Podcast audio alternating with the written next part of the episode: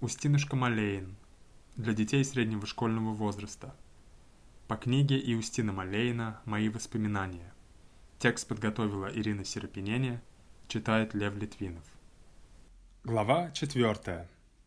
Обучение грамоте, слоги двойные и тройные, слова под титлами, часослов и псалтирь, обучение письму, хождение в церковь, твердое усвоение славянского языка – на седьмом году отец начал учить меня грамоте вместе с сестрой Катей. Предварительно, в один из воскресных дней, отец взял меня и сестру в церковь, где по окончании обедни священник, отец Иоанн Судаков, мой крестный отец, по просьбе родителей моего отслужил молебен Пресвятой Богородице. По окончании молебна отец Иоанн дал мне просфору и сказал, «Учись, крестник, хорошенько, будь бакалавром». Значение этого слова я не понимал. Спросил отца, и он мог только сказать, что это самый лучший ученик в академии. На другой день отец сказал, «Ну, дедушки, давайте помолимся Господу Богу, чтобы Он дал вам разум и понятие в учении. Молись, мать, и ты». Помолившись, отец велел нам сесть за стол и принес церковную азбуку, имевшую заглавие «Начальное учение человеком, хотящим учиться книгам Божественного Писания». Указав на буквы славянские – Отец объяснил мне и Кате, что из этих букв состоят слова, а из слов составляются все книги. Не вполне уразумел я это. Далее отец дал нам в руки указки, сделанные из лучины, и, открыв азбуку, сказал, «Ну, говорите за мной». «Аз», показывая при этом моей указкой на первую букву. Я и Катя бессмысленно повторили «Аз». Указывая на вторую букву, отец сказал Говорите за мной. Буки. Мы повторили. Буки, вновь ничего не понимая. Отец продолжал. Говорите. Веди, указывая нам при этом на третью букву.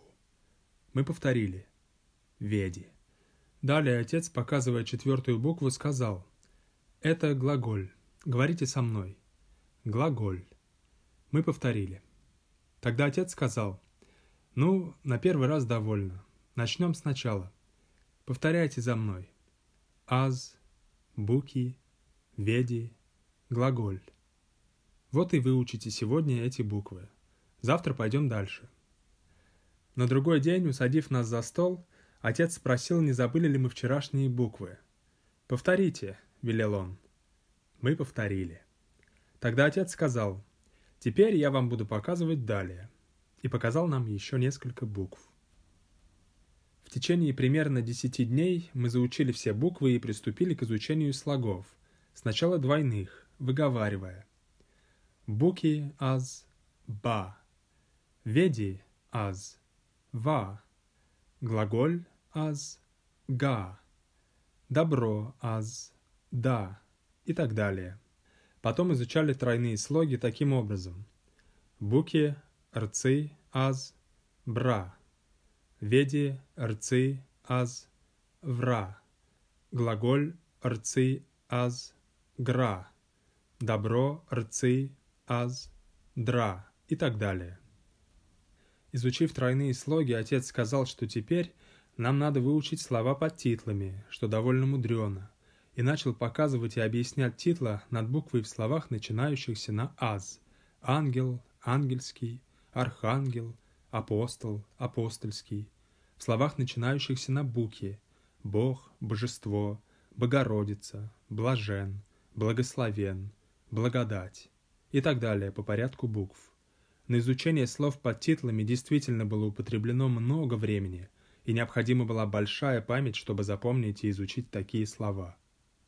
В заключении пришлось еще ознакомиться со знаками надстроченными и строчными – Название этих знаков меня много смешило, и хотя отец говорил, что эти знаки можно не учить, тем не менее я постарался выучить их. Окончив и изучив всю эту азбучную премудрость, мы с Катей начали читать помещенные в азбуке утренние и вечерние молитвы. В той же азбуке помещены были гражданским шрифтом, или печатью, как тогда называли, священные изречения, начинающиеся словами «Буди благочестив», «Уповай на Бога», и люби его всем сердцем. После азбуки мы принялись читать сокращенный катахизис, написанный простым, понятным языком, четко и ясно. Затем отец дал нам для изучения часослов. Книга была старой, с выцвевшими буквами. Через некоторое время отец привез нам из города Кашина от своего брата другой часослов, скиноварью. И тут вышло большое недоумение. Кому дать новый часовник? Мне или Кате? Очень хотелось обоим иметь новый часовник – я просил его себе, Кате себе. Оба плакали. Наконец, мать и отец стали просить меня, чтобы я уступил Кате, так как она была бережливее и аккуратнее меня. После усиленной общей просьбы я не без гордости в сердце отдал часовник Кате, которая очень обрадовалась. Для дальнейшего образования также необходимо было изучение и псалтири.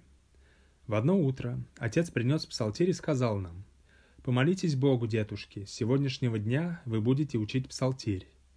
После молитвы мы сели за стол. Отец, открыв псалтирь, показал нам на первой странице изображение святого царя Давида с пером в руках и сказал, «Это святой царь Давид.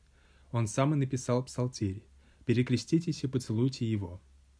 Я очень удивился, что царь Давид мог написать такую большую псалтирь.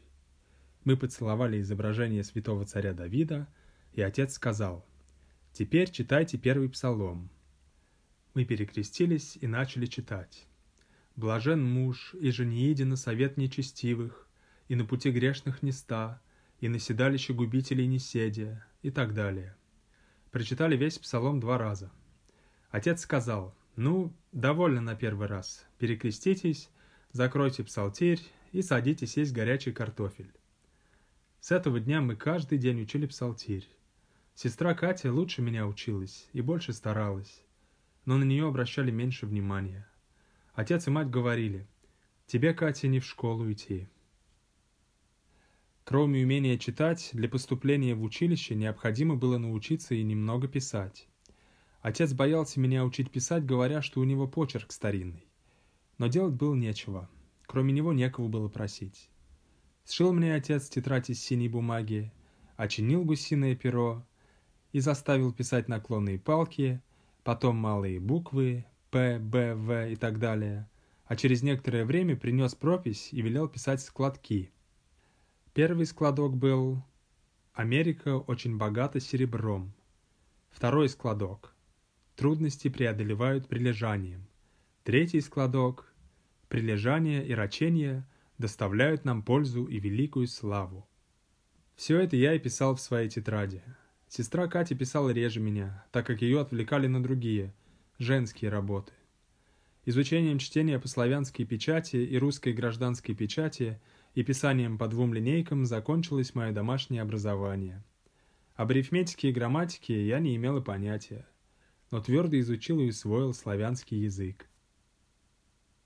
Во все воскресные и праздничные дни заставляли меня ходить в церковь к утренней и обедне я ходил и становился на правый клирос к своему отцу. Перед уходом в церковь я всегда просил у отца денег подать на блюдо, но отец был так беден, что нередко у него не было ни гроша. Чтобы скрыть это от меня, он говаривал. «Я подам за тебя, Устинушка, а ты ступай так». И я, не зная истинной причины, уходил в церковь, недовольный отказом. Церкви на клиросе со мной вместе становился и незабвенный друг мой, Ваня Николаевский. Становились на клиросе также некоторые крестьяне и пели вместе с причетниками.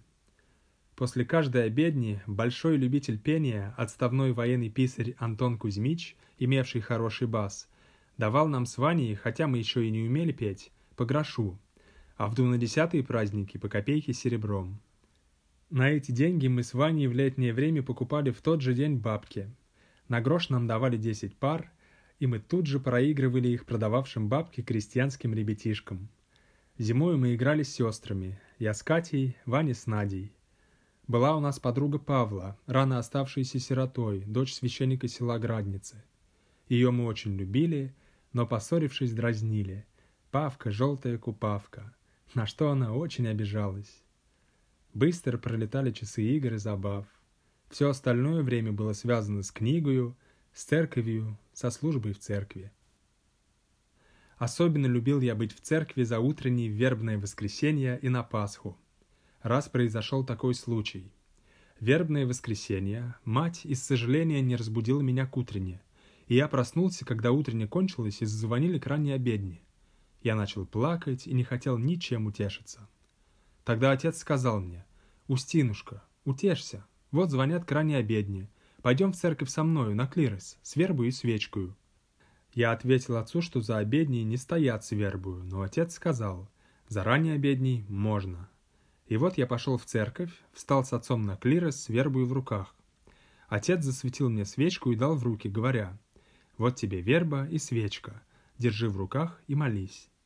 Не прошло и пяти минут, как с левого клироса пришел пономарь Иван Дмитриевич и без церемона задув мою свечку и взяв из моей руки и вербую свечку, пробурчал. «Теперь не стоят с вербую, на то была заутренняя, а ты верно проспал ее. Дожидайся теперь следующего года». Трудно описать то огорчение и печаль, какие принесли мне эти слова. Слезы брызнули у меня из глаз. Отец, укоризненно посмотрев на Пономаря, сказал с сожалением — но что тебе за охота, Иван Дмитриевич, раздражать ребенка? Мне же отец ничего не сказал. Всю обедню я простоял печальный и мало молился Богу. А придя домой, все пересказал матери и опять долго плакал. Когда я стал порядочно читать псалтирь, отец заставлял меня на клиросе читать псалмы, установленные для часов перед литургией, а после нее приводил с собой в алтарь, где служивший священник, мой крестный отец Иван Судаков, давал мне половину просфоры, а иногда и цельную, говоря «Старайся, крестник, учись хорошенько». А отец при этом добавлял «Целуй скорее руку у отца крестного». Получив просфору, я бежал домой с радостью, и как только входил в избу, кричал «Маменька, маменька, крестный дал мне целую просфору, вот она!» Мать отвечала «Ну вот, дитятка, и слава богу! Что же ты, читал часы?» «Читал, читал, маменька», — отвечал я.